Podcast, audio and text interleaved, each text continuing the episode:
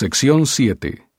Revelación dada a José Smith el profeta y a Oliver Cowdery en Harmony, Pensilvania, en abril de 1829, cuando preguntaron por medio del Urim y Tumim si Juan, el discípulo amado, había permanecido en la carne o había muerto. La revelación es una versión traducida del relato escrito por Juan en un pergamino que él mismo escondió. Historia de la Iglesia, tomo 1, de la página 35 a la 36. Versículos del 1 al 3. Juan el amado vivirá hasta que venga el Señor. Del 4 al 8. Pedro, Santiago y Juan poseen las llaves del Evangelio.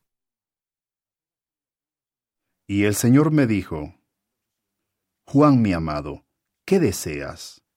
Pues lo que quieras pedirte será concedido. Y yo le dije, Señor, dame poder sobre la muerte para que viva y traiga almas a ti. Y el Señor me dijo, De cierto, de cierto te digo, que porque deseas esto, permanecerás hasta que yo venga en mi gloria, y profetizarás ante naciones, tribus, lenguas y pueblos.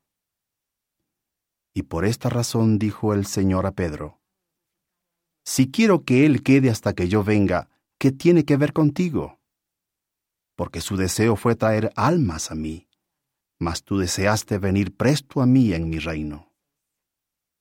Te digo, Pedro, que este fue un buen deseo, pero mi amado ha deseado hacer más, o sea, una obra mayor aún entre los hombres, de la que hasta ahora ha realizado. Sí, Él ha emprendido una obra mayor.